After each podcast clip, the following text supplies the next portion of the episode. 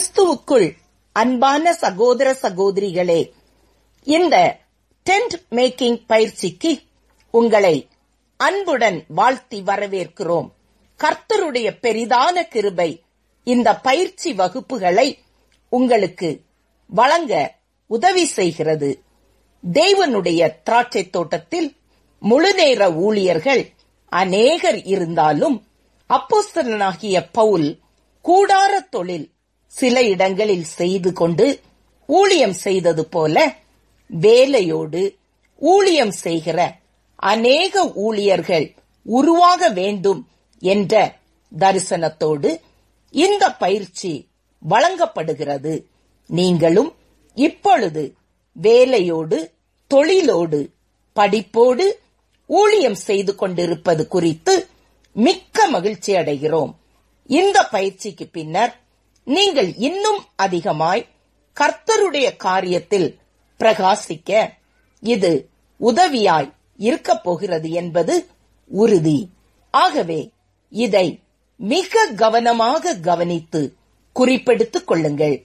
அதை உங்கள் ஆவிக்குரிய வாழ்வில், ஊழியத்தில் பயன்படுத்தி பாருங்கள். இப்பொழுது நம்முடைய சகோதரர் ரமேஷ் ஜாஷ்வா அவர்கள் வழங்கும் போதனையை ஜெபத்துடன் கேட்போமா? கிறிஸ்துவுக்குள் அருமையான சகோதர சகோதரிகளே, நாம் இந்த நாளிலும் கூட டென்ட் மேக்கிங் பயிற்சியிலே 2வது பாடத்தை பார்க்க இருக்கிறோம்.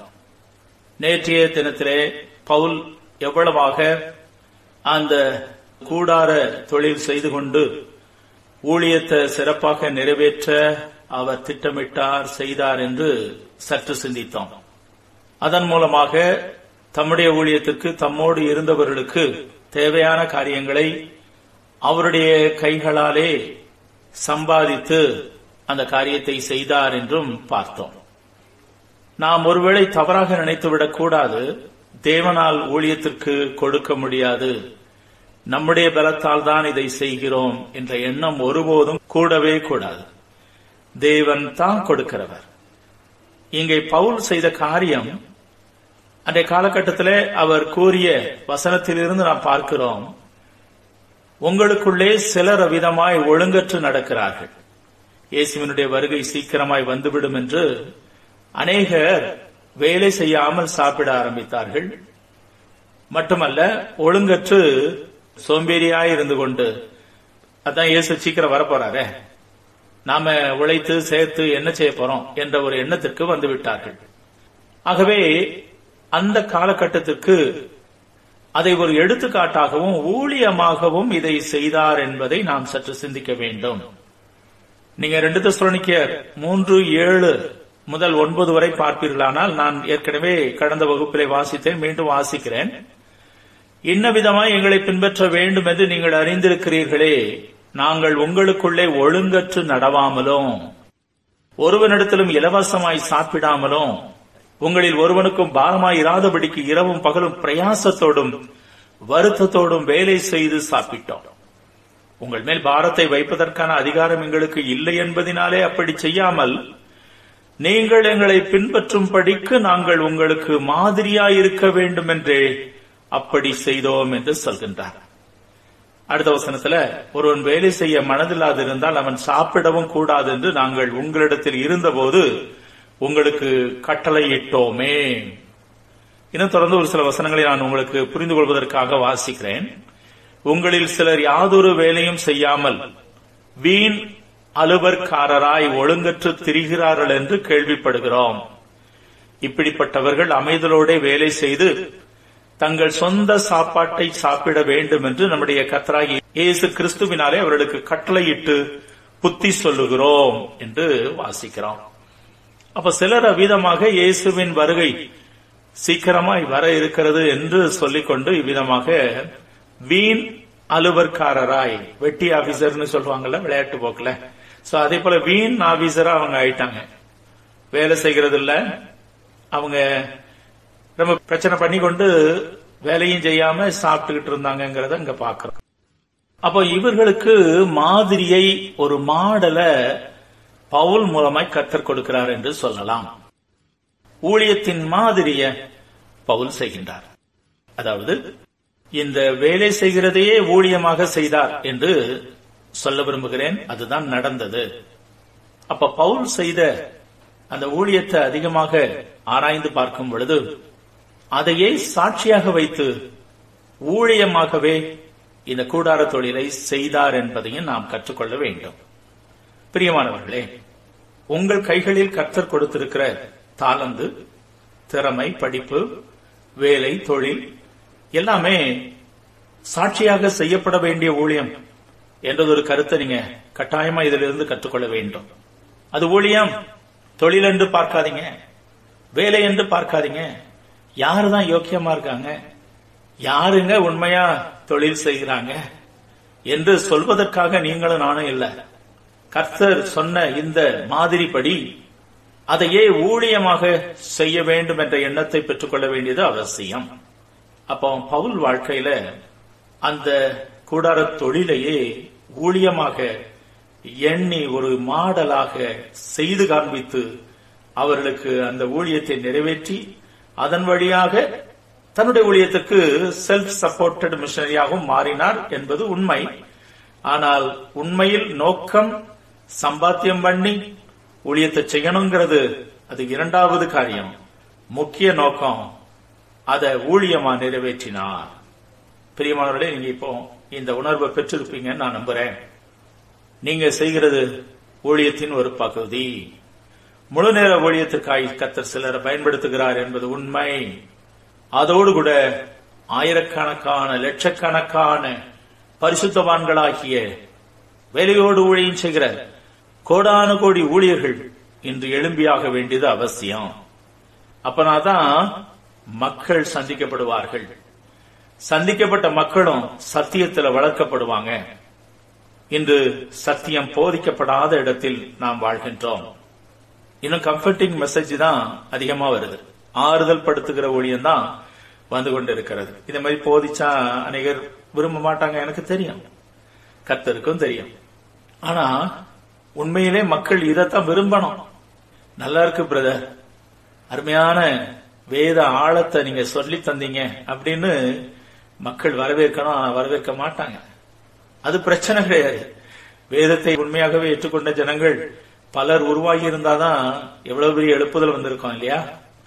ஆனா இன்று எழுப்புதல் வராததற்கு காரணம் அவர்கள் சுயநலத்தை வேதத்தில் தேடுகிறார்கள். தாங்கள் ஆசீர்வாதமாய் இருக்கிறதை மாத்திரம்தான் நினைக்கிறார்களே ஒழிய தாங்கள் கர்த்தருக்கு எவ்வளவு தூரம் ஆசீர்வாதமாய் இருக்க வேண்டும் என்பதை குறித்து இன்று ஜனங்கள் சிந்திப்பதில் ரொம்ப குறைந்து போனார்கள் என்றுதான் சொல்ல விரும்புகின்றேன். சரி, ஒரு சிலருக்காவது இது பிரயோஜனமா இருக்கணும் தான் நான் இந்த ஊழியத்தை நான் சிரமத்தோடும் வருத்தத்தோடும் பாரத்தோடும் செய்து கொண்டிருக்கிறேன். பிரியமானவர்களே, உங்கள் வாழ்க்கையில நீங்க எப்படி இருக்கிறீங்க சற்று யோசித்து பாருங்க. உங்கள் கைகளில் தந்ததே தேவன் தந்த ஊழியம். ஏன்னா சகலமும் நன்மைக்கேதுவாய் நடத்துகிற ஒரு தேவன் உங்கள் மேல் இருக்கிறார், உங்களுக்கு உள்ளே இருக்கிறார். சகலமும் அவருடைய கட்டுப்பாட்டில் இருக்கிறதுனா, சகலமும் உங்கள் வாழ்க்கையில நடத்துகிறது அவர் அப்படின்னா, இப்போ உங்களை வைத்திருக்கிற அந்த சூழ்நிலையும் நன்மைக்கேதுவாய் கர்த்தர் செய்து கொண்டிருக்கிற காரியமே. அப்ப அதை உணரணும். சில பேர் நினைக்கிறாங்க, இல்ல நானா இதை செய்யறேன், இல்ல கர்த்தர் முழு நேர ஊழியத்துக்கு அழைத்தார், ஆனால் அழைப்பார், இல்லை என்று கூறவில்லை. ஆனால் அதற்கு முன்பதாக நீங்க உருவாக்கப்படணும், ஊழியத்துல பயிற்சி பெறணும், ஊழியத்துல ஏற்றத்தாழ்வுகளை கண்டுபிடிக்கணும். நூதன சீசனா இருக்கக்கூடாது என்று பவுல் எழுதுகிறார். நூதன சீசன் என்றால் பயிற்சி பெறாத ஊழியன். ரட்சிக்கப்பட்டவுடன் ஒரு வாரத்துல அந்த ஆத்ம பாரம் கொண்டு இந்தியா அழிகிறதே அப்படின்னு சொல்லி ஓடுகிறது அல்ல ஊழியம். I will make you fishers of men. நான் உங்களை உருவாக்குவேன், மனிதர்களை பிடிக்கிறவர்களாக என்று கூறுகின்றார். நான் உருவாக்குவேன், ஐ வில் மேக் யூ. ஆம் பிரியமானவர்களே, அப்போ முதல்ல ஊழியம் செய்ய ஆரம்பிங்க. உங்கள் கைகளில் தந்திருக்கிற இந்த தொழிலில், படிப்பில், வேலையில் உண்மையும் உத்தமமா இருந்து அதோடு கூட ஊழியத்தையும் செய்ய போறீங்க. நீங்க சற்று புரிந்து கொள்ளணும், இது மட்டுமே ஊழியம் அல்ல, ஆனா இதுவும் ஊழியம் அப்படின்னு சொல்லி கொண்டிருக்கிறேன். அடுத்து நீங்க பிரசங்கம் பண்ண போறீங்க, சின்ன ஜப குழுக்களை நடத்த ஆரம்பிக்க போறீங்க, சண்டே கிளாஸ் ஆரம்பிக்க போறீங்க, சிறுவர்களுக்கு கதை சொல்ல போறீங்க, சபையில வாலிபர் கூட்டத்தை எடுக்க போறீங்க. பிளாட்ஃபார்ம் முதல்ல நீங்க கண்டுபிடிக்கணும். கர்த்தருடைய உதவியோடு செய்ய ஆரம்பிக்கணும். கர்த்தர் உங்களை உருவாக்குகிறத நீங்க பார்க்க முடியும். சரி, அப்ப பவுல் விதமாக அந்த கூடார தொழிலையே ஒரு ஊழியமாக எண்ணி செய்து மாடல கொடுத்தார் என்று பார்க்கிறோம். சரி, அடுத்து நான் உங்களுக்கு சொல்ல விரும்புகிற காரியம், இந்த கூடார தொழில் செய்து கொண்டு ஊழியம் செய்கிற இந்த டென்ட் மேக்கிங் ட்ரைனிங் இன்றைய காலகட்டத்துக்கு எந்த அளவுக்கு அது மிகவும் பிரயோஜனமாயிருக்கும், தேவையாயிருக்கும் என்று சொல்லி நான் உங்களோடு சொல்ல விரும்புகின்றேன். ஒரு சில காரியங்களை நான் இப்பொழுது பகிர்ந்து கொள்ளும் போது நீங்க புரிந்து கொள்வீங்க. வேதத்தின் அடிப்படையிலேயும் மற்றும் அனுபவத்திலேயும் ஊழிய அனுபவத்திலேயும் இருந்து நான் சொல்லிக்கொள்ள விரும்புகின்றேன். சற்று கவனமாய் கவனியுங்கள். இன்றைய காலகட்டத்துக்கு இந்த டென்ட் மேக்கிங் ட்ரைனிங் எந்த அளவுக்கு உதவியாய் இருக்க போகிறது. முதலாவது, நம்முடைய தேசத்தினுடைய அரசியல் நிலையை பாருங்கள். இன்றைய அரசியல் சூழ்நிலையில் இந்த டென்ட் மேக்கிங் பயிற்சி, அதோடு டென்ட் மேக்கர்ஸ் உருவாக வேண்டியது அவசியம். அரசியல் சூழ்நிலையை நான் உங்களுக்கு பெரிதா விளக்க வேண்டிய அவசியம் அல்ல. பல சட்ட திட்டங்கள் ஊழியத்துக்கு எதிராக, ஊழிய நிறுவனங்களுக்கு எதிராக, சபைக்கு எதிராக உலகமெங்கிலும் உருவாகி வருகிறது. நம்முடைய இந்தியாவிலும் அப்படித்தான் உருவாகி வருகிறது. கடைசி காலத்தில் இப்படித்தான் இருக்கும் என்றும் வேதம் சொல்கிறது. ஆகவே நம்முடைய தேசத்தினுடைய அரசியல் நிலை வெளிப்படையாய் ஊழியம் செய்வதற்கெல்லாம் அடைக்கப்பட்ட நிலை உருவாகிக் கொண்டு வருகிறது. இன்னும் அதிகமாகவே நெருக்கங்கள் உருவாக வாய்ப்பிருக்கிறது. அப்படி நடப்பதுதான் வேதத்தின் திட்டமாயும் இருக்கிறது. அப்போ இந்த அரசியல் சூழ்நிலையில சட்டத்தை போட்டு அதை அடக்குவது, ஒடுக்குவது ஊழியத்தை, அதோடு சட்டப்படி அணுகாதபடி நேரடியாக வன்முறையில் இறங்கி, இல்லாவிட்டால் பிரச்சனையை கிளப்பி ஊழியத்திற்கு இடையூறு செய்கிற காலம் தேசம் எங்கிலும் பெருகிக் கொண்டிருக்கிறத நீங்க கண்கூடாக பார்க்கிறீங்க.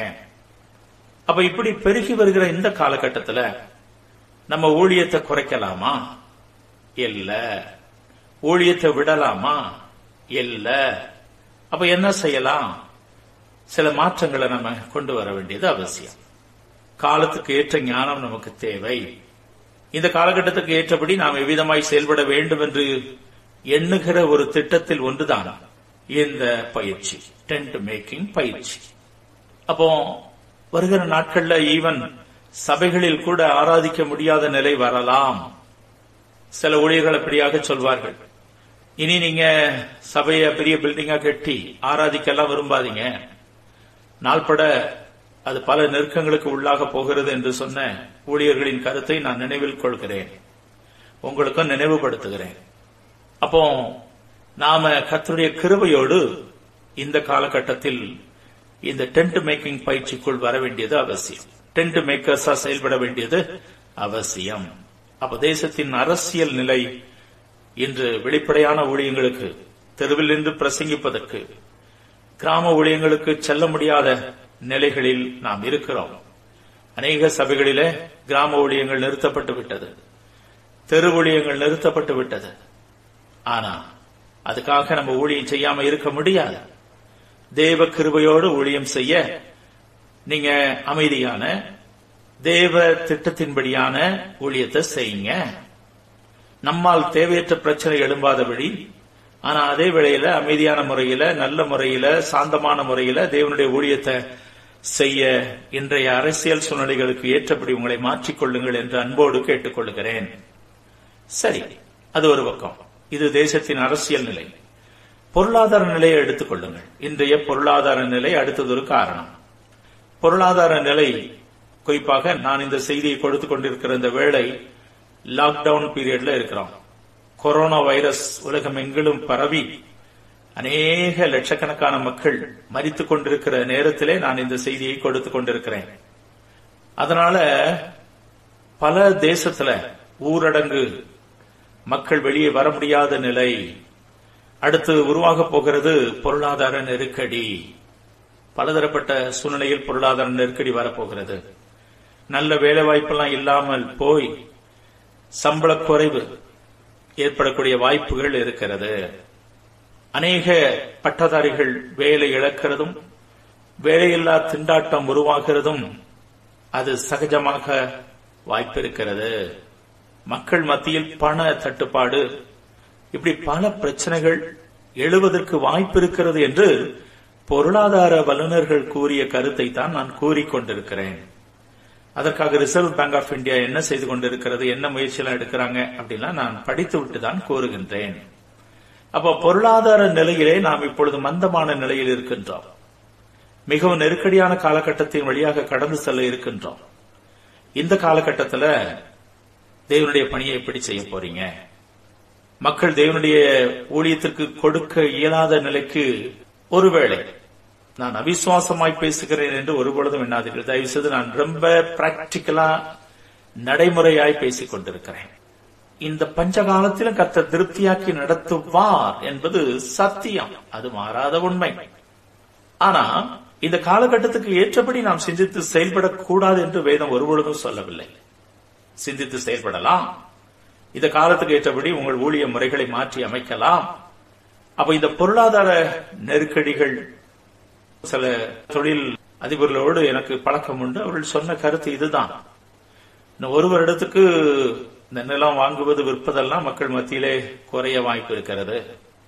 இப்படி பல காரியங்களை பார்த்துட்டு தான் சொல்கிறேன். பிரியமானவர்களே, இந்த காலகட்டத்தில் நாம சில தொழிலை ஏற்படுத்தி கொண்டு வேலையை உருவாக்கி கொண்டு நாம் செய்ய அழைக்கப்பட்டிருக்கிறோம்.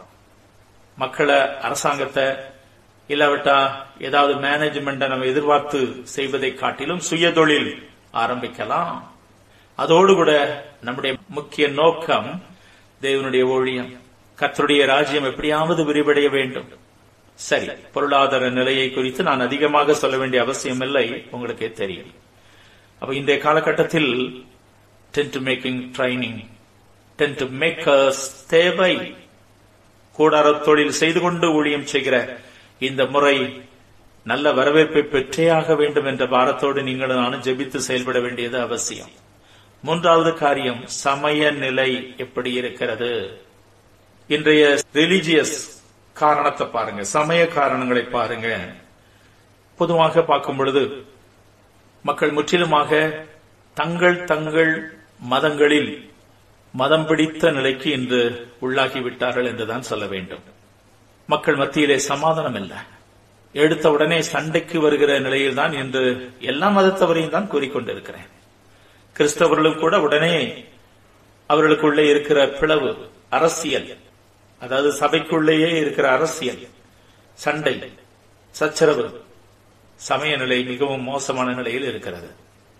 இன்னும் நீங்கள் எடுத்துக்கொண்டு பார்ப்பீர்களானால் போதனைகள் இன்று வருகிறது இல்லை அதிகமாக. சில ஊழியர்களை நீங்கள் பார்த்தீர்களானால் அவர்கள் தான் இப்படிப்பட்ட ஊழியத்தை செய்து கொண்டிருக்கிறார்கள். மற்றபடி நீங்க வெளிப்படையாக பார்த்தீங்கன்னா ஆட்டம் பாட்டம் கொண்டாட்டம், மக்கள் கவலையை மறந்து இருக்கணும் அப்படிங்கிற அளவுக்கு கொண்டு வந்துட்டாங்க. சோ மேடையில் ஆட்டமும் மக்கள் யாவரும் சேர்ந்து கொண்டாடுகிறதும் சத்தியத்தை பற்றி சிந்திக்கிறதுக்கு இடம் கொடாத ஒரு காலகட்டத்தில் இருக்கிறீர்கள்.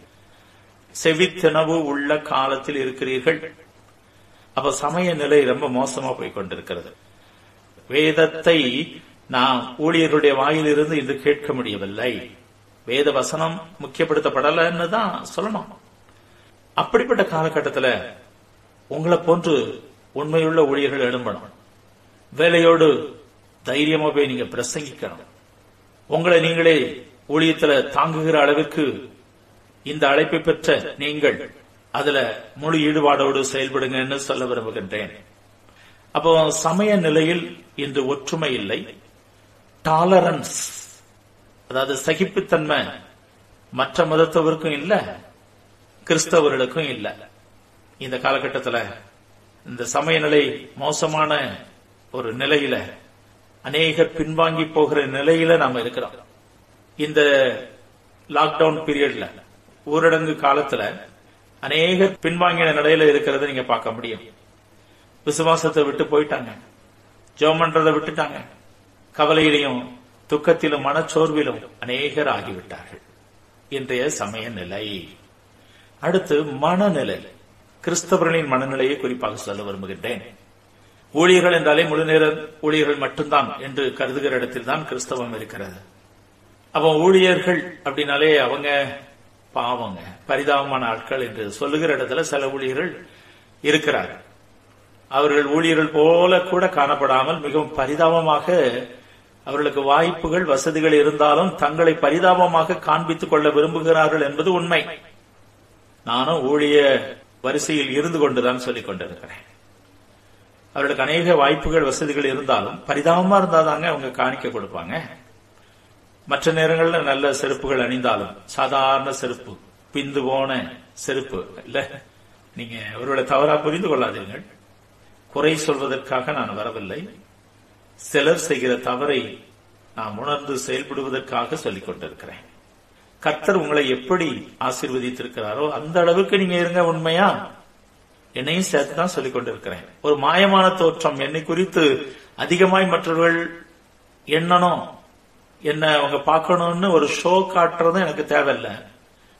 என்ன கர்த்தர் நல்ல நிலையில் வைத்திருக்க, என்னை கர்த்தர் நன்றாக வைக்கலங்க மாதிரி காண்பிக்கிறதும் தவறு என்று நான் உணர்ந்துதான் பேசிக் கொண்டிருக்கிறேன். சரி, அப்ப மக்கள் மனநிலை எப்படி இருக்கிறது?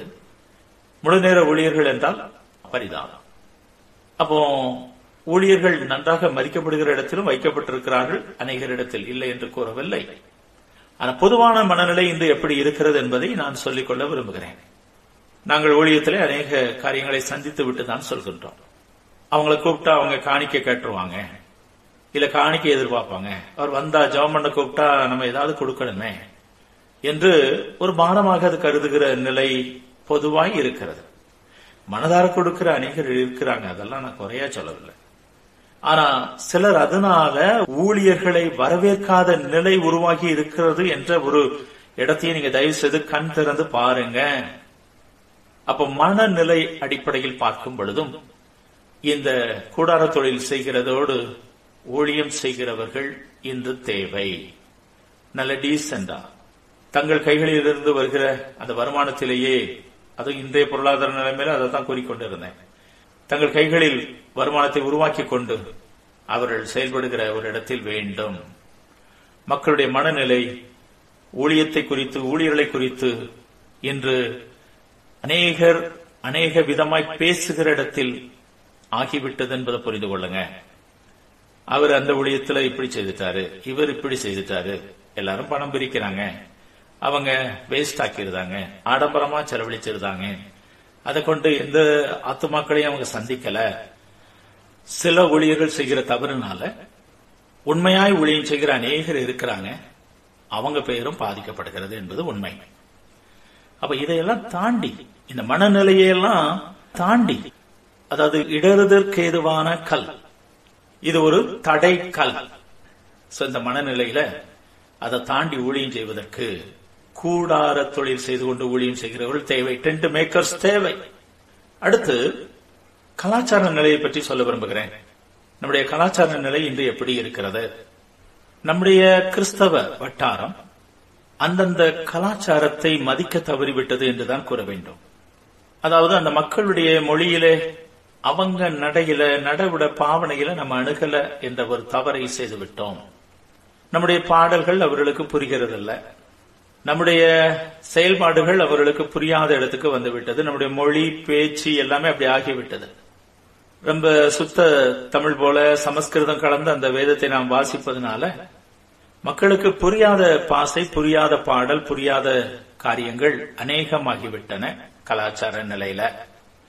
மட்டும் நாம இந்திய கலாச்சாரத்துக்கு எதிராக சிலர் கட்டாயமாக அவர்களை அறியாமலே அதை வலியுறுத்தி சொல்லி அது ஒரு பெரிய பிரச்சனையாகி விட்டது என்பதையும் நான் சொல்லிக்கொள்ள விரும்புகிறேன்.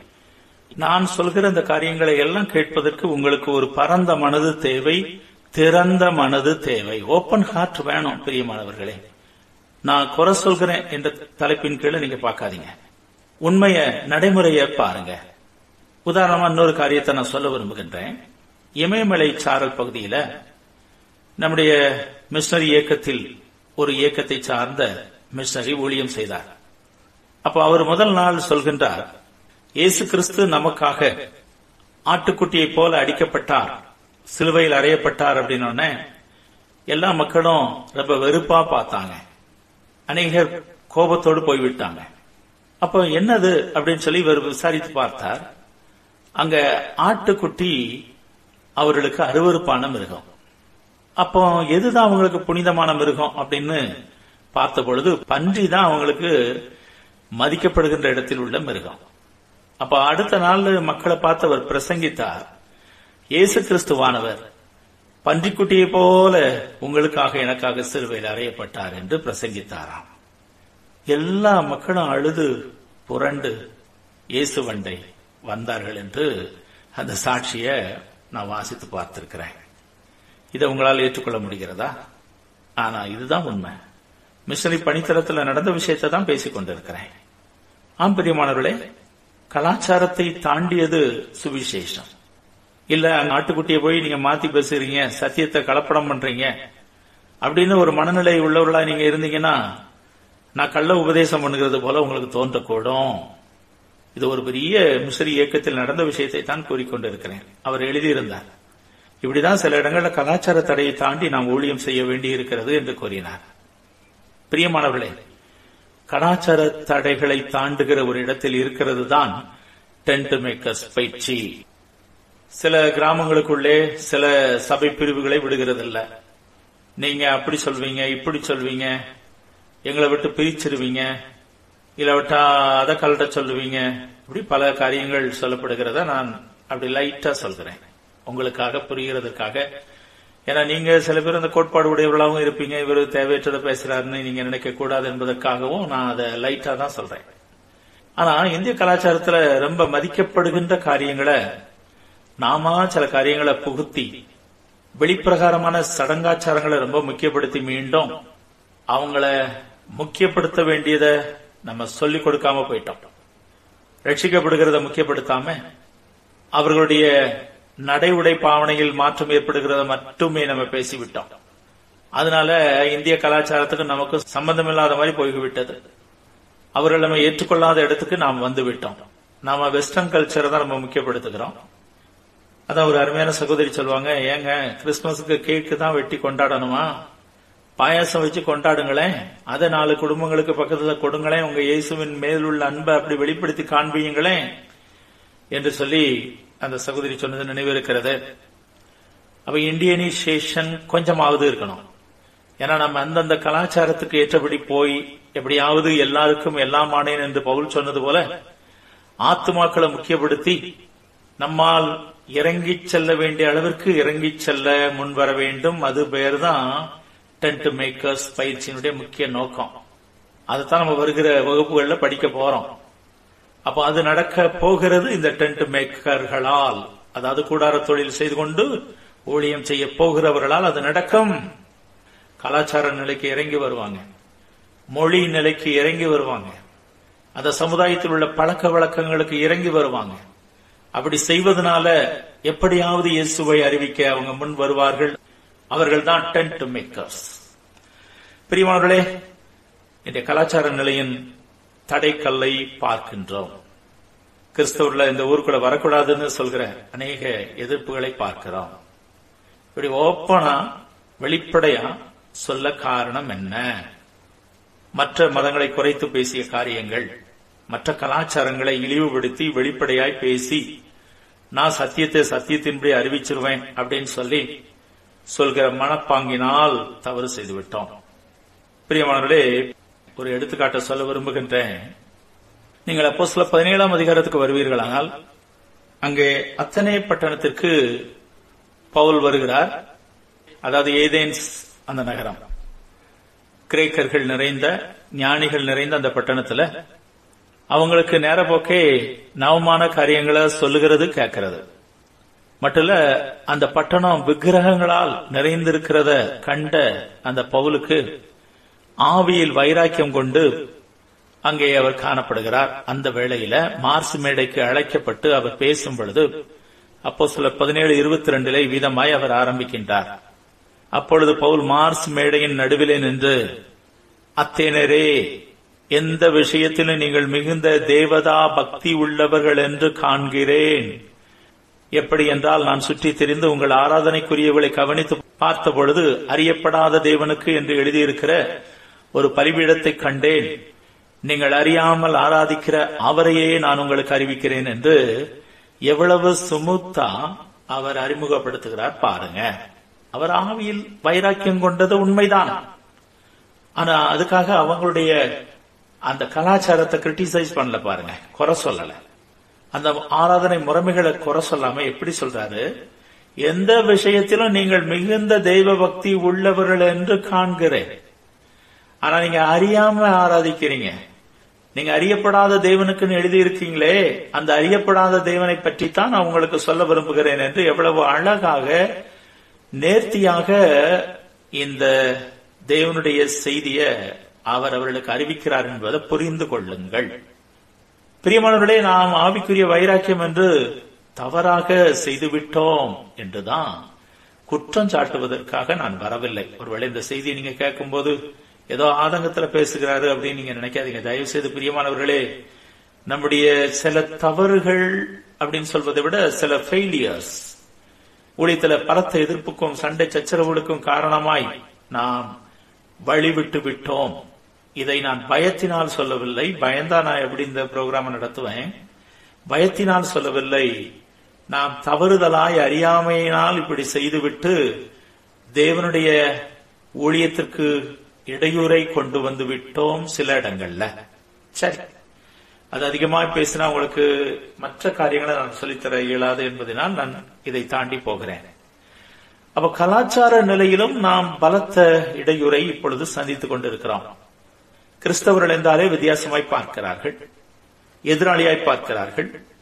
கலாச்சாரத்துல நம்மை அவர்கள் ஒதுக்கி வைத்தது போன்ற ஒரு மனநிலை அவர்களுக்குள் வந்துவிட்டது.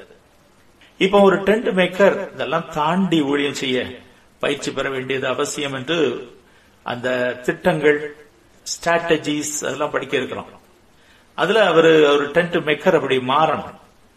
ஏன்னா நமக்கு தொழிலை விட, வேலையை விட, படிப்பை விட கர்த்தருடைய ஊழியம் முக்கியம்னு வந்திருக்கிறவர்கள் நீங்கள், நான். அப்ப அதுக்காக எது இடையூறோ அதை மாற்றி அமைத்து செல்ல இருக்கிறோம். இந்த இடத்தில் நான் ஒன்று சொல்லிக்கொள்ள விரும்புகிறேன். வேலையோடு ஊழியம் என்று சொல்கிறது ஒரு பக்கம், இன்னொரு காரியம் வேலையே ஊழியம், அது இதனுடைய மற்றொரு காரியம். அதைத்தான் அந்த நிகழ்ச்சியின் ஆரம்பத்தில் கூறினேன். டென்ட் மேக்கர்ஸ் என்ற அந்த காரியத்தையே, அதாவது கூடார தொழிலையே ஊழியமாய் செய்தார். இப்போ உதாரணமா ஒரு சாட்சியை உங்களுக்கு சொல்ல விரும்புகின்றேன். என்னுடைய நண்பர் ஒருவர் இதை பகிர்ந்து கொண்டார். ஒரு தாசில்தார், அவர் கிறிஸ்துவை அறியாத மற்ற மதத்தை சார்ந்தவர். அப்ப அவரு ஒரு பாஸ்டர்ட்ட கேட்டிருக்கிறார், ஐயா என் வீட்டுக்கு வேலைக்கு ஒரு ஆள் வேணுமே, ஏதாவது ஏழையான ஒரு பிள்ளை இருந்தா அனுப்புவீங்க. அப்ப அந்த பிள்ளைய பாஸ்டர் அனுப்பி வைத்தார். அவர் நண்பர்கள் என்ற ஒரு உறவு இருந்தபடியினால், மதத்தையும் தாண்டி, அதாவது சமயத்தையும் தாண்டி நல்ல உறவு இருந்தபடியினால் இப்படி ஒரு அன்பு பரிமாற்றம். அந்த பிள்ளையை வேலைக்கு அனுப்பி வைத்தார்கள், வீட்டு வேலைக்கு. அந்த பிள்ளை எங்க தங்கி இருந்தாள், வேலை செய்தாள், அங்கேயே மணி நேரம் இருந்தான். சோ அந்த தாசில்தார் பிள்ளைக்கு உடம்பு சரியில்லை. பல தெய்வ வழிபாடுகளை இவர்கள் செய்து பார்த்தார்கள், மந்திரங்கள் தந்திரங்கள் என்னென்ன ஒன்றாம செய்து பார்த்தாங்க. ஆனா அவங்களுக்கு அது விடுதலை கிடைக்காத ஒரு நிலை வந்தது. அப்பொழுது அங்கே வேலைக்கு சென்றிருந்த இந்த பிள்ளை பகிர்ந்து கொண்டால், ஐயா நான் உங்கள் பிள்ளைக்காக ஜெபிக்கலாமா, நாங்க நோய் வந்தா பலவீனம் வந்தா இதைத்தான் செய்வோம், அப்பொழுது எங்கள் இயேசு விடுதலை தருவார் என்று சொல்லி கேட்டவுடன் அப்ப அவர் சொன்னார், சரிம்மா உங்க இயேசு விடமாவது ஜெபம் பண்ண, நாங்களும் என்னெல்லாமோ பார்த்துட்டோம் என்று சொன்னார். கர்த்தர் பாருங்க இவ்வளவு ஆச்சரியமா அந்த பிள்ளை ஜெபித்த உடன் விடுதலை கொடுத்தார். என்னது ஒரு மகிமையை விளங்க பண்ணிட்டார் பாருங்க. அப்ப சுகமானவுடன் அந்த குடும்பம் இயேசுவுக்கு என்று சாட்சியாய் வாழ்கிறார்கள். இதைத்தான் நான் உங்களிடத்துல பேசிக் கொண்டிருக்கிறேன்.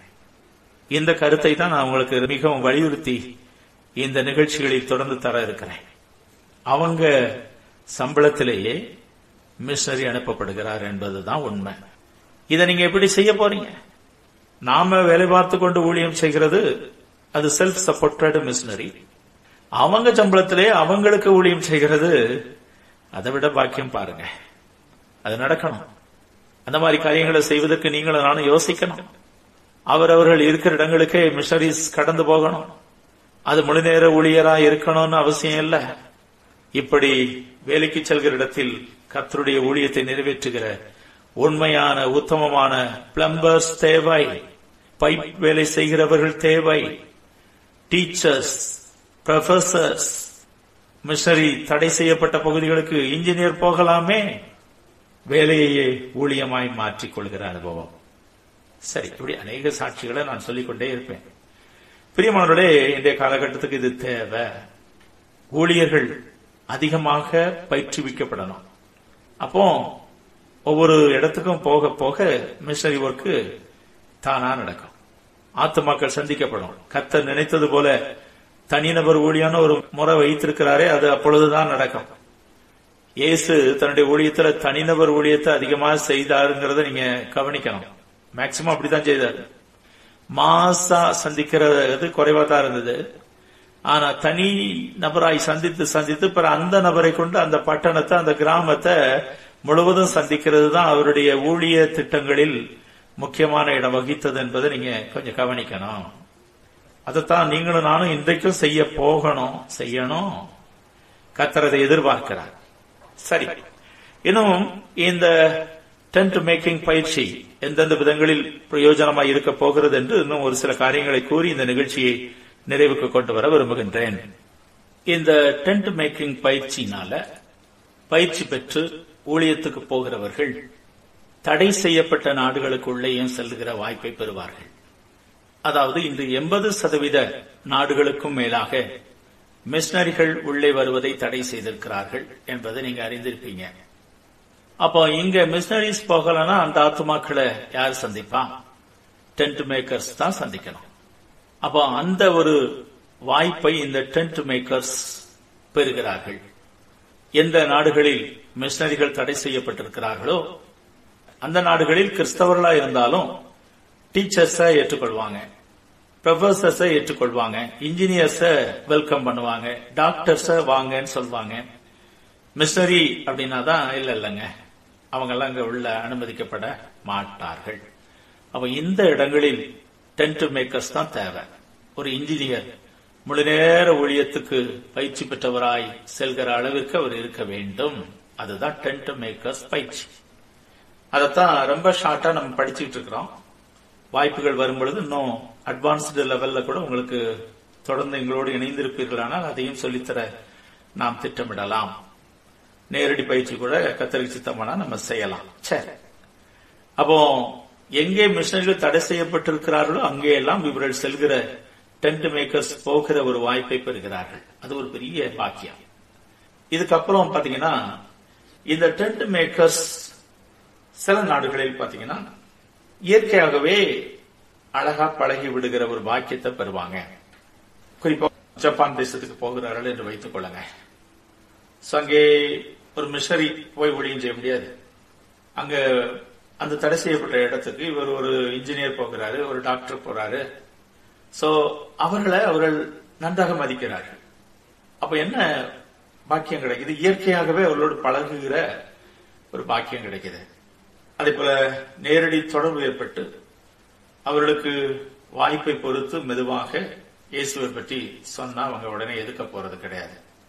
அதை கேட்டு அவங்க அநேகர் ரட்சிக்கப்பட்டிருக்கிறாங்க என்ற செய்தியை தான் நாம பெறுகிறோம்.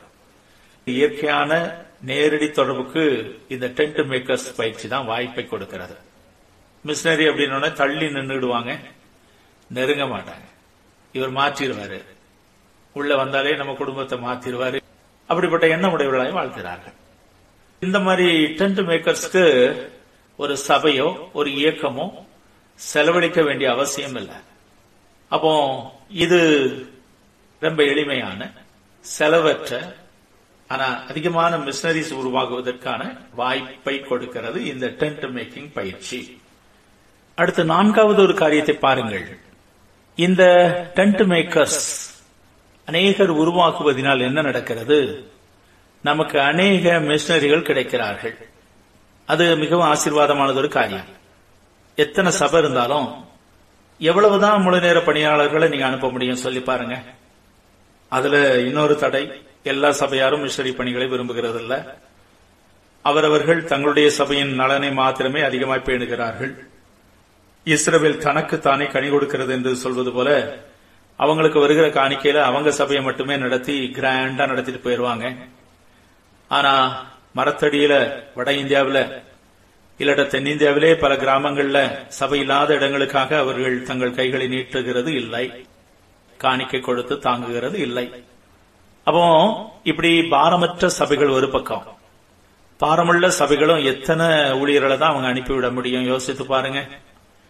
ஆனா இந்த டென்ட் மேக்கர்ஸ் பயிற்சிய நம்ம இன்னும் பிரசித்தப்படுத்தி அநேகரை இதை பயிற்சி பெற வைத்தோமானால் நிறைய மிஷனரிகள் உருவாகுவார்கள். அதுதான் வேதத்தின்படியாகவும் சரியானதொரு மிஷனரி தானே. அத நம்ம இரண்டாம் கட்டமாக பார்க்க கூடாது, இரண்டாம் பட்சமாக பார்க்க கூடாது. அதுவும் முழுநேர மிஷனரி போலவே மதிக்கப்படத்தக்கவர்கள் தேவன் அப்படித்தான் பார்க்கிறார் என்று ஏற்கனவே கூறினேன். அப்ப அநேக மிஷனரிகள் இதன் மூலமாக கிடைக்கிறார்கள். ஐந்தாவது காரியம், சில இடங்கள்ல மக்கள் சுவிசேஷத்தை கேள்விப்பட்டதே இல்லை, கிறிஸ்டியன்ஸ பார்த்ததே இல்லை, கிறிஸ்தவம் அப்படின்னு ஒண்ணு இருக்குதா என்று கூட கேள்விப்படாத கிராமங்கள் இந்தியாவிலே லட்சக்கணக்கில் இருக்குது. இன்னும் இதையும் தாண்டி தப்பி தவறி சில பேருக்கு ஒருவேளை கிறிஸ்தவ ரேடியோ நிகழ்ச்சியை சில பேர் கேட்டிருப்பாங்க, இல்ல டிவியில சில வேளைகள்ல அவங்க மொழியில ஒளிபரப்படுகின்ற அந்த கிறிஸ்தவ நிகழ்ச்சியை பார்த்திருப்பாங்க. ஆனா நேரடியா கிறிஸ்தவர்களை பார்த்திருக்க வாய்ப்பு இல்லை. ஆனா டென்ட் மேக்கர்ஸ் ஒரு பேங்க் ஆபீஸ போகிறாருன்னு எங்க இந்த கிராமத்துக்கு, சோ இப்ப நேரடியாக கிறிஸ்தவர்களை பார்க்கிற பாக்கியத்தை அவர்கள் பெறுகிறார்கள். டிவியில கேட்ட செய்தி, ரேடியோவில் கேட்ட செய்தி உண்மையாகவே இந்த மனிதர் மூலமாக நடைமுறையாக செய்யப்படுமானால் அவங்க எவ்வளவு தூரம் நம்புவாங்க, எவ்வளவு தூரம் விசுவாசிப்பாங்கன்னு கொஞ்சம் யோசித்து பாருங்க. அப்போ சுவிசேஷம் கேள்விப்பட்டிராத இடத்துல இவர்கள் தான் முன்மாதிரியாக இருக்கிற ஒரு பாக்கியத்தையும் இந்த டென்ட் மேக்கர்ஸ் பெறுகிறார்கள். அடுத்து ஆறாவது ஒரு காரியத்தை கூற விரும்புகிறேன். எத்தனை மிஷனரிகள் அனுப்பப்பட்டு பிறகு அங்கிருந்து அந்த இடத்திலே செயல்பட முடியாதபடி வேறொரு பணித்தளத்திற்கு மாற்றப்பட்டு இருக்கிறார்கள் என்பது உங்களுக்கு தெரியுமா? ஏன்னா அவர்கள் அங்கே செல்கிறார்கள், மொழியை பயில முடியாதபடி அங்கே இருந்து திரும்பி விடுகிறார்கள். இல்லாவிட்டால் பொதுவான நடைமுறையை கூறுகிறேனே, அங்கே சென்று அவர் மிகவும் கடினப்பட்டு ஒரு 3 ஆண்டுகள் அந்த மொழியை பயின்று படிப்பார், 2 ஆண்டுகள் ஊழியம் செய்வார், அநேக மிஷனரி இயக்கங்களில் 5வது ஆண்டிலே மாற்றி விடுவார்கள். பிறகு அவர் இன்னொரு பணித்தளத்திற்கு செல்ல வேண்டும், அங்கே உள்ள கலாச்சாரத்தை கற்க வேண்டும், மொழியை கற்க வேண்டும், பிறகு ஊழியம் செய்ய ஆரம்பிக்க வேண்டும். அதுக்கு திரும்ப ஒரு 2-3 ஆண்டுகள் அந்த பயிற்சிக்கே செலவழிக்கணும். பிறகு என்ன ஆகுது, 2 ஆண்டுகள் தான் ஊழியம். சோ இந்த மாதிரி உள்ள நடைமுறையான பிரச்சனைகளுக்கு இந்த டென்ட் மேக்கர்ஸ் பயிற்சி ஒரு பெரிய தீர்வை கொடுக்கிறது. ஒருத்தர் ராஜஸ்தான்ல வேலை செய்கிறார் என்று வைத்துக் கொள்ளுங்க, அவர் பேங்க் வேலையாக எந்த வேலையாகவோ அங்கே இருக்கிறார் என்று வைத்துக் கொள்ளுங்கள். அப்ப அவர் அங்க பல ஆண்டுகள் இருக்கிறாரு, மொழியை அவருடைய செலவிலே அவருடைய தொழிலின் நிமித்தம் வேலையின் நிமித்தம் கற்றுக்கொள்கிறார். பிறகு அவர் அங்கிருந்து தொடர்ந்து ஆண்டவருடைய ஊழியத்தை செய்வார். யாரும் மாற்றப் போகிறது இல்லை, அவங்க கம்பெனி மாற்றினாலும் அது அவர் செலவிலேயே முடிந்து போகிற விஷயம். ஆனா தொழில் செய்கிறவங்க அங்கேதான் இருப்பாங்கன்னு வைத்துக் கொள்ளுங்களேன். அப்ப தொழிலோடு டென்ட் மேக்கர்ஸ் அந்த ஊழியத்தை அங்க செய்கிற அந்த மிஷனரிகள் அப்படி இருந்தாங்கன்னா அது எவ்வளவு ஆச்சரியமான ஒரு தொடர் விளைவை கொடுக்க முடியும் என்பதை கொஞ்சம் சற்று சிந்தித்து பாருங்க. எல்லா மிஷனரிகளின் அனுபவத்தை கேட்டு விட்டு தான் நான் இதை கூறுகிறேன். அநேக எனக்கு மிஷனரி ஃப்ரெண்ட்ஸ் உண்டு. ஏன்னா எனக்கு மிஷன் பணிகள் மிகவும் பாரம் உள்ள காரியம். அதனால அவர்கள் சொல்கிற காரியங்களில் நான் கற்றுக்கொண்டது இதுதான். அப்ப நடைமுறையான பிரச்சனைகளுக்கு டென்ட் மேக்கர்ஸ், இந்த கூடார தொழில் செய்து கொண்டு ஊழியம் செய்கிறவர்கள் தீர்வை உண்டாக்கி விடுகிறார்கள். இவர்கள் தொடர்ச்சியான கனி கொடுக்கிற ஊழியர்கள். எவ்வளவு ஆச்சரியமான ஆசீர்வாதமான ஒரு பணி என்று பாருங்களேன்.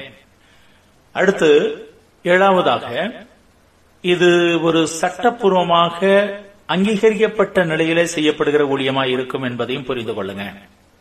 இப்ப தடை செய்யப்பட்ட இடத்துல ஒரு மிஷனரி போனார்னா அது சட்டத்துக்கு புறமான விஷயம், தண்டிக்கப்படுவதற்கு வாய்ப்புகள் அதிகம் உள்ள ஒரு காரியம். ஆனா இவர் ஒரு பேங்க் ஆபீசர், ஒரு ப்ரொஃபசர், அவர் அங்க சட்டப்பூர்வமாக அரசாங்கத்தின்படி அரசாங்கத்தின் விதிமுறைப்படி நியமிக்கப்பட்டிருக்கிறார் அந்த காலேஜில். அப்ப அவரு போகிறது வருகிறது, ஒருத்தரை சந்திக்கிறது, தேவனுடைய சுவிசேஷத்தை அறிவிப்பது ஒருவேளை ரகசியமா அவர் செய்கிறதா கூட இருக்கலாம். ஆனா அது ஒரு அங்கீகாரத்தை பெற்ற ஒரு ஊழியம் போலத்தான் செயல்படுகிறதா இருக்கிறது. அதனால அரசாங்கத்தினால் அதற்கு அதிகமான இடையூறுகள் வருவதில்லை என்பதையும் நீங்க சற்று கவனிக்கணும்.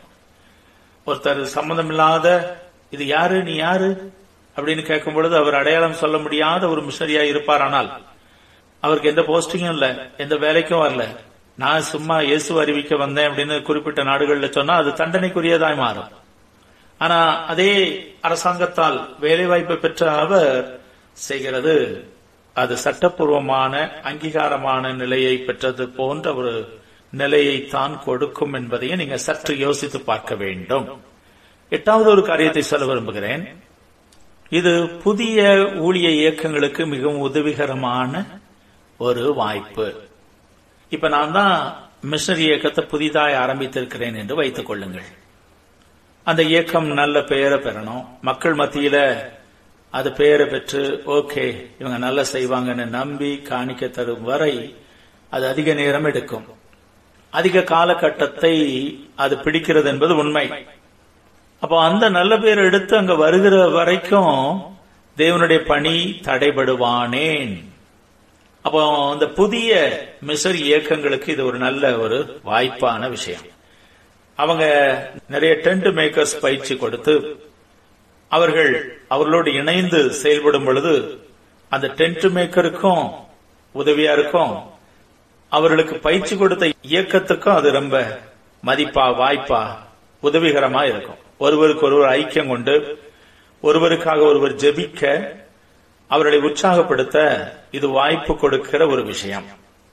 அப்போ நீங்க புரிந்து கொள்ளணும், இந்த புதிய இயக்கங்களுக்கு இது வாய்ப்பான ஒரு விஷயமா இருக்கிறது. அவங்க அதிகம் பணம் செலவழித்து இந்த காரியங்களை செய்ய வேண்டியதில் நிறைய டென்ட் மேக்கர்ஸ் உருவாக்கி அனுப்பிக்கொண்டே இருக்கலாம். மற்ற சில நாடுகளுக்கு பணம் அனுப்ப முடியாது, குறிப்பிட்ட இயக்கத்திலிருந்து அவங்க பணம் அனுப்பி தாங்க முடியாது.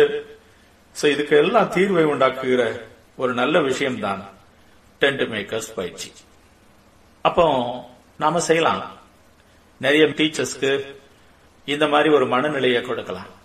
அவங்க வேலைக்கு போக போறது உண்மை, அவங்களுக்கு கர்த்தருக்காக எதையாவது செய்யணும்னு ஒரு விருப்பம் இருக்கிறது உண்மை. ஆனா இப்படி செய்யலாம்னு சொல்லி கொடுத்துட்டா அவங்க தங்களுடைய பணிக்களத்தையே மிஷனரி பணித்தலமாய் மாற்றிடுவாங்க. அதை ஏன் செய்யக்கூடாது? இப்படி கிடைக்கிற ஒரு வாய்ப்பை ஏன் பயன்படுத்தக்கூடாது? கடைசி காலகட்டத்தில் நாம் வாழ்கிறோம், இயேசுவின் வருகை சீக்கிரம் என்று கேள்விப்படுகிறோம், உலக நிகழ்வுகள் அதைத்தான் காண்பித்துக் கொண்டிருக்கிறது. அப்போ நாம பணிகளை ஊழியத்தை அதிகரிக்க வேண்டியது அவசியம். ஒன்பதாவது காரியம், இந்த உலகம் முழுவதும் தேவன் தந்திருக்கின்ற இந்த பணிகள் அது ஊழியத்திற்கான வாய்ப்புகள் என்ற கண்ணோட்டத்தோடு பார்க்கணும். அதாவது உலகம் எங்கிலும் வேலைவாய்ப்பு என்ற ஒன்று இருக்குது, அதை நீங்க புரிந்திருக்கீங்க. இது இல்லைன்னா எப்படி இருக்கு யோசிச்சு பாருங்க. ஆனா தந்திருக்கிறார், கர்த்தர் தந்திருக்கிறார். இப்படிப்பட்ட ஒரு நெட்வொர்க்கிங் கர்த்தர் கொடுத்திருக்கிறார். உலகம் எங்கிலும் குறிப்பாக இந்திய தேசத்தில் உள்ளவர்களுக்கு பல நாடுகளில் வாய்ப்பு இருக்கிறது. எங்கேயும் உடனே செலக்ட் பண்ணிடுறாங்க, நல்லா ஒர்க் பண்ணுவாங்க அப்படின்னு சொல்லி அது கிறிஸ்டியன்ஸ் ரொம்பவே சந்தோஷமா எடுத்துக்கொள்கிறாங்க, உண்மையா இருப்பாங்கன்னு. அப்ப இதெல்லாம் கர்த்தர் தருகிற வாய்ப்புகள். அதாவது தேவன் சுவிசேஷத்தை அறிவிப்பதற்கு வழிகளை நிச்சயமா உருவாக்கி தருகிறார் என்பது உண்மை. அன்று ரோமிலிருந்து உலகம் எங்கிலும் சுவிசேஷம் போவதற்கு கர்த்தர் வழிவகுத்தார். ரோமாபுரியிலிருந்து அநேக சாலைகள் உலகம் எங்கிலும் போடப்பட்டது, போக்குவரத்து வசதிகள் ஏற்படுத்தப்பட்டது. அது உலக அரசாங்கங்கள் நினைத்தது நம்முடைய வசதிக்காக செய்கிறோம் என்று. ஆனா உண்மையிலே கர்த்தர் செய்தது எதற்கு தெரியுமா? இந்த ரோமாபுரிக்கு அநேக மக்கள் வியாபாரத்தின் நிமித்தம் போனார்கள், வந்தார்கள். அங்கே சுவிசேஷம் அறிவிக்கப்பட்டது, அங்கிருந்து உலகமெங்கிலும் அந்த சுவிசேஷம் எடுத்துச் செல்லப்பட்டது. அப்போ எல்லா சாலை வசதிகளும் போக்குவரத்து வசதியையும் கர்த்தர் கொடுத்தது எதற்காக? உலகம் எங்கிலும் இந்த சுவிசேஷம் அறிவிக்கப்பட வேண்டும் என்பதற்காக. அதே கண்ணோட்டத்தோடு இதையும் பாருங்க, உலகம் எங்கிலும் வேலை வாய்ப்பை எதுக்கு கர்த்தர் தந்திருக்கிறாரு? நாம சுவிசேஷத்தை எடுத்து செல்வதற்காகத்தான். இதை செய்ய தவறும் பொழுது வாசல்கள் அடைபடுகிறது. பிரியமானவர்களே, நமக்கு கர்த்தர் அநேக வாய்ப்புகளை டென்ட் மேக்கர்ஸ் மூலமாக உலகமெங்கிலும் நாம ஊழியம் செய்வதற்கு வாய்ப்புகளை திறந்து வைத்திருக்கும் பொழுது அதை பயன்படுத்தாமல் இருப்பது தவறு, அது குற்றம். அப்ப நீங்கள் நானும் அதை செய்ய வேண்டியது அவசியம்.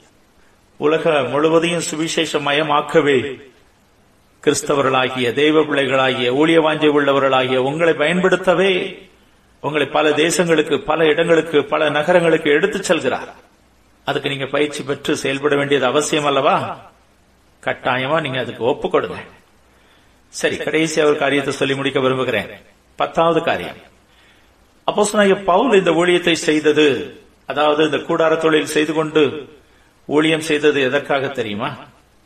இல்லாவிட்டால் கூடார தொழிலையே ஊழியமாக செய்தது எதற்காக? அந்த கொரிந்து பட்டணத்தில் அவர் சொல்கிறார். இன்னும் சில இடங்களிலும் ஒரு விதமாய் செய்தார், அது வருகிற வகுப்புகளிலே சொல்லுவேன். அப்ப பவுல் இந்த ஊழியத்தை செய்வதற்கு ஒரு காரணத்தை அவரே சொல்றாரு. எபேசு பட்டணத்தில் வைத்து அங்க அவர் சொல்றாரு, நான் வாசிக்கிறேன். அவர் எபேசுவில் இருந்து மூப்பர்களை வரவழைத்து அவர்கள் மத்தியில் பேச ஆரம்பிக்கின்றார். அந்த மக்களுக்கு இவ்விதமாக அவர் சொல்கின்றார், ஒருவனுடைய வெள்ளியை ஆகிலும் பொன்னை ஆகிலும் வஸ்திரத்தை ஆகிலும் நான் இச்சிக்கவில்லை. நீங்கள் அறிந்திருக்கிறபடி எனக்கும் என்னுடனே கூட இருந்தவர்களுக்கும் வேண்டியவைகளுக்காக இந்த கைகளே வேலை செய்தது. இப்படி பிரயாசப்பட்டு பலவினரை தாங்கவும் வாங்குகிறதை பார்க்கலும் கொடுக்கிறதே பாக்கியம் என்று கர்த்தராகிய இயேசு சொன்ன வார்த்தைகளை நினைக்கவும் வேண்டும் என்று எல்லா விதத்திலேயும் உங்களுக்கு காண்பித்தேன் என்றான் என்று வாசித்து பார்க்கிறோம். பிரியமானவர்களே, இங்கே இவர் சொல்ல விரும்புகிற காரியத்தை பாருங்கள். அதாவது, நான் வேலை செய்தது எதற்காக, என்னுடைய ஊழியத்துக்கு உதவியாக அதை செய்தேன் என்று சொல்வதை விட, நான் பலவினரை தாங்குவதற்காக இப்படி செய்தேன், சமுதாய நலனுக்காக இதை செய்தேன், அதுக்காகவே என்னோடு இருந்தவர்களை ஆதரித்தேன், பலவினரை தாங்க நானே ஒர்க் பண்ணி நான் அவங்களுக்கு உதவ இதை செய்தேன் என்று சொல்கிறார். அப்போ இன்றைய காலகட்டத்தில் கொஞ்சம் யோசித்து பாருங்க பிரியமானவர்களே, நாம முழு சமுதாயத்துக்கும் உதவ கடமைப்பட்டவர்கள். அநேகர் வேலை வாய்ப்பற்று பொருளாதார நிலையில கஷ்டப்படுகிற ஒரு காலகட்டத்தில் நீங்களும் நானும் இருக்கிறோம். பலவீனரை தாங்குவதற்கு நீங்க ஒன்றிணைந்து வர வேண்டியது அவசியம். நீங்கள் வேலை செய்வதனால, தொழில் செய்வதனால நல்ல லாபத்தை பெற்று அதுல இருந்து கர்த்தருடைய ஊழியத்தை தாங்கி, அதோடு பலவீனரையும் தாங்கி, வாங்குகிறதை பார்க்கிலும் கொடுக்கிறதே பாக்கியம் என்று சொன்ன அந்த கர்த்தருடைய அந்த பாக்கியமான அனுபவத்தை பெற முயற்சி எடுங்க. அதுக்கு இந்த டென்ட் மேக்கர்ஸ் பயிற்சி நல்லது. இந்த டென்ட் மேக்கிங் ரொம்ப பாக்கியத்தை அது கொடுக்குது என்பதை பவுல் நிறைவேற்றி காண்பித்தார். அப்ப அவர் சமுதாயத்தின் மீது கரிசனை காண்பிப்பதற்காக இதை செய்தார். நான் சொல்ல விரும்புகிற விஷயம், இந்த டென்ட் மேக்கிங் பயிற்சி சமுதாயத்துக்கு உதவுகிறதா இருக்க வேண்டும். அப்படி இருக்க இது உதவி செய்கிறது. எந்தெந்த டென்ட் மேக்கர் இப்படியாக உழைத்து படித்து வேலையோடு தொழிலோடு ஊழியம் செய்கிறாரோ அவர் பலவீனரை தாங்குகிற கெப்பாசிட்டியில் அதிகமா இருப்பார். கொடுக்கணும், பலவீனரை தாங்கணும், வாங்குகிறத பார்க்கலாம், கொடுக்கிறது தாங்க பாக்கியம். இன்னைக்கு நிறைய பேர் எவ்வளவு நாளும் பெறத்தான் தகுதியா இருக்கிறாங்க, கொடுக்க மனநிலை அற்றவர்களாக இருக்கிறாங்க. அந்த மனநிலை மாற வேண்டும். எல்லாம் நமக்கு நமக்கு நமக்குன்னு சேர்க்கணும், சேர்த்துக்கிட்டே இருக்கலாம் பிரியமானவர்களே, அது அன்லிமிட்டெட். உலகத்துல நீங்க எத்தனை கோடினாலும் சேர்த்துக்கிட்டே இருக்கலாம், எத்தனை சேர்த்தாலும் அது திருப்தியாக போகிறது இல்ல. அப்ப நீங்க வாங்கி கொண்டே இருப்பதை பார்க்கலாம், கொடுப்பது தாங்க பாக்கியம், அது தாங்க வாழ்வு. அதாவது சம்பாத்தியம் பண்ணுகிறதுல ஒரு மகிழ்ச்சி இருக்குது, அந்த மகிழ்ச்சியை விட சம்பாத்தியம் பண்ணினதை ஷேர் பண்ணும்போது இருக்கிற மகிழ்ச்சி மிக மிக அதிகமானது. ஒருத்தருக்கு கொடுத்து அவர் சந்தோஷம் அடைகிறத பார்த்து நீங்க சந்தோஷம் அடைகிறது இருக்கிறதே, அதே மாதிரி பாக்கியமான அனுபவம் வேற ஒன்றுமே இல்லை. கொடுக்கிறதில் உள்ள இன்பத்தை நீங்க கண்டுபிடிச்சு பார்த்துட்டீங்கன்னா இயேசு சொன்ன இந்த பாக்கியத்தை உண்மையா உணர்வீங்க. வாங்குகிறத பார்க்கலாம், கொடுக்கிறதே பாக்கியம் அப்படின்னு சொல்லி அள்ளி அள்ளி வழங்குவீங்க. அவ்விதமா அள்ளி வழங்குகிற உங்கள் சம்பத்து குறையாதிருக்கும் என்று கர்த்தர் சொல்கிறார் வசனத்துல. ஏழைகளுக்கு வாரி இறைத்தாலும் உங்கள் செல்வம் குறைந்து போவதில்லை, உங்க பண்டகசாலை நிரம்பித்தான் வழி. அப்போ இந்த டென்ட் மேக்கிங் பயிற்சி சமுதாயத்துக்கே உதவி செய்ய போகிறதா இருக்கிறது, அநேக பலவினரை தாங்குகிறதா இருக்கிறது என்ற காரியத்தை சொல்ல விரும்புகிறேன். அதை ஒரு கட்டளையா சொல்றார் பாருங்களேன், நான் உங்களுக்கு சொல்லி முடிக்க விரும்புகிறேன். 2 தெசலோனிக்கர் 3:8-9. ஒருவனிடத்திலும் இலவசமாய் சாப்பிடாமலும் உங்களில் ஒருவனுக்கும் பாரமாயிராதபடிக்கு இரவும் பகலும் பிரயாசத்தோடும் வருத்தத்தோடும் வேலை செய்து சாப்பிட்டோம்.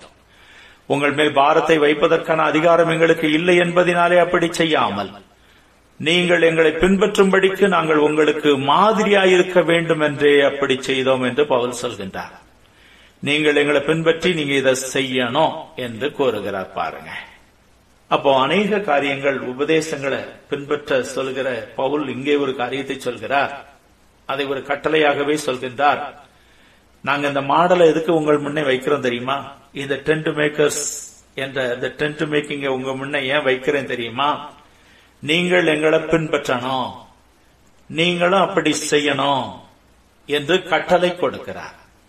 பிரியமானவர்களே, இந்த டென்ட் மேக்கிங் பயிற்சி இல்லாவிட்டால் நீங்க டென்ட் மேக்கர்ஸா இருந்து ஊழியம் செய்வது என்பது பவுலுடைய எடுத்துக்காட்டு.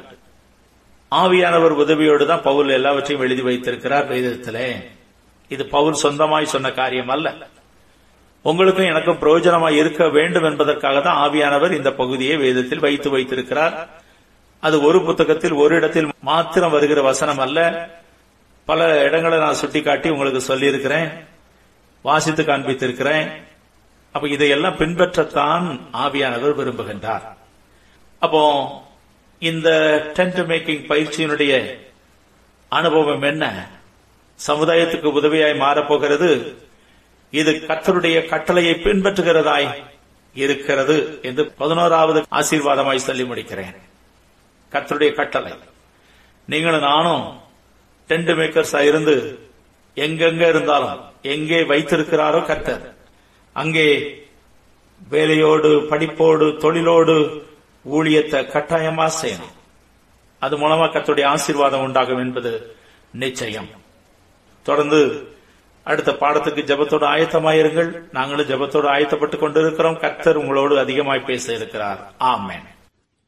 அன்பானவர்களே, இந்த பாடம் உங்களுக்கு மிகவும் பிரயோஜனமாக இருந்திருக்கும் என்று கர்த்தருக்குள் நம்புகிறோம். இது உங்களுக்கு மிகவும் பிரயோஜனமாக இருந்தால் உங்கள் நண்பர்களுக்கும் அறிமுகப்படுத்தி இதை கேட்க சொல்லுங்கள்.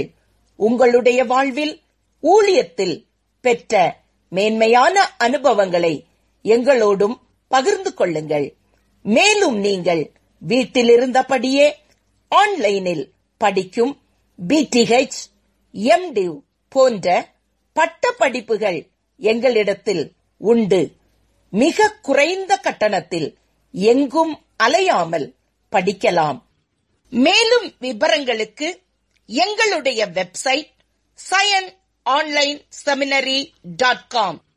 எங்களுடைய விலாசம் T. Ramesh Joshua 65/11A1, Ganeshpuram, Jayakumar hospital backside, Melapalayam, Tirunelveli 627005, Tamil Nadu. Cell and WhatsApp +919080736684. கர்த்தர் உங்களை ஆசீர்வதிப்பாராக. ஆமேன்.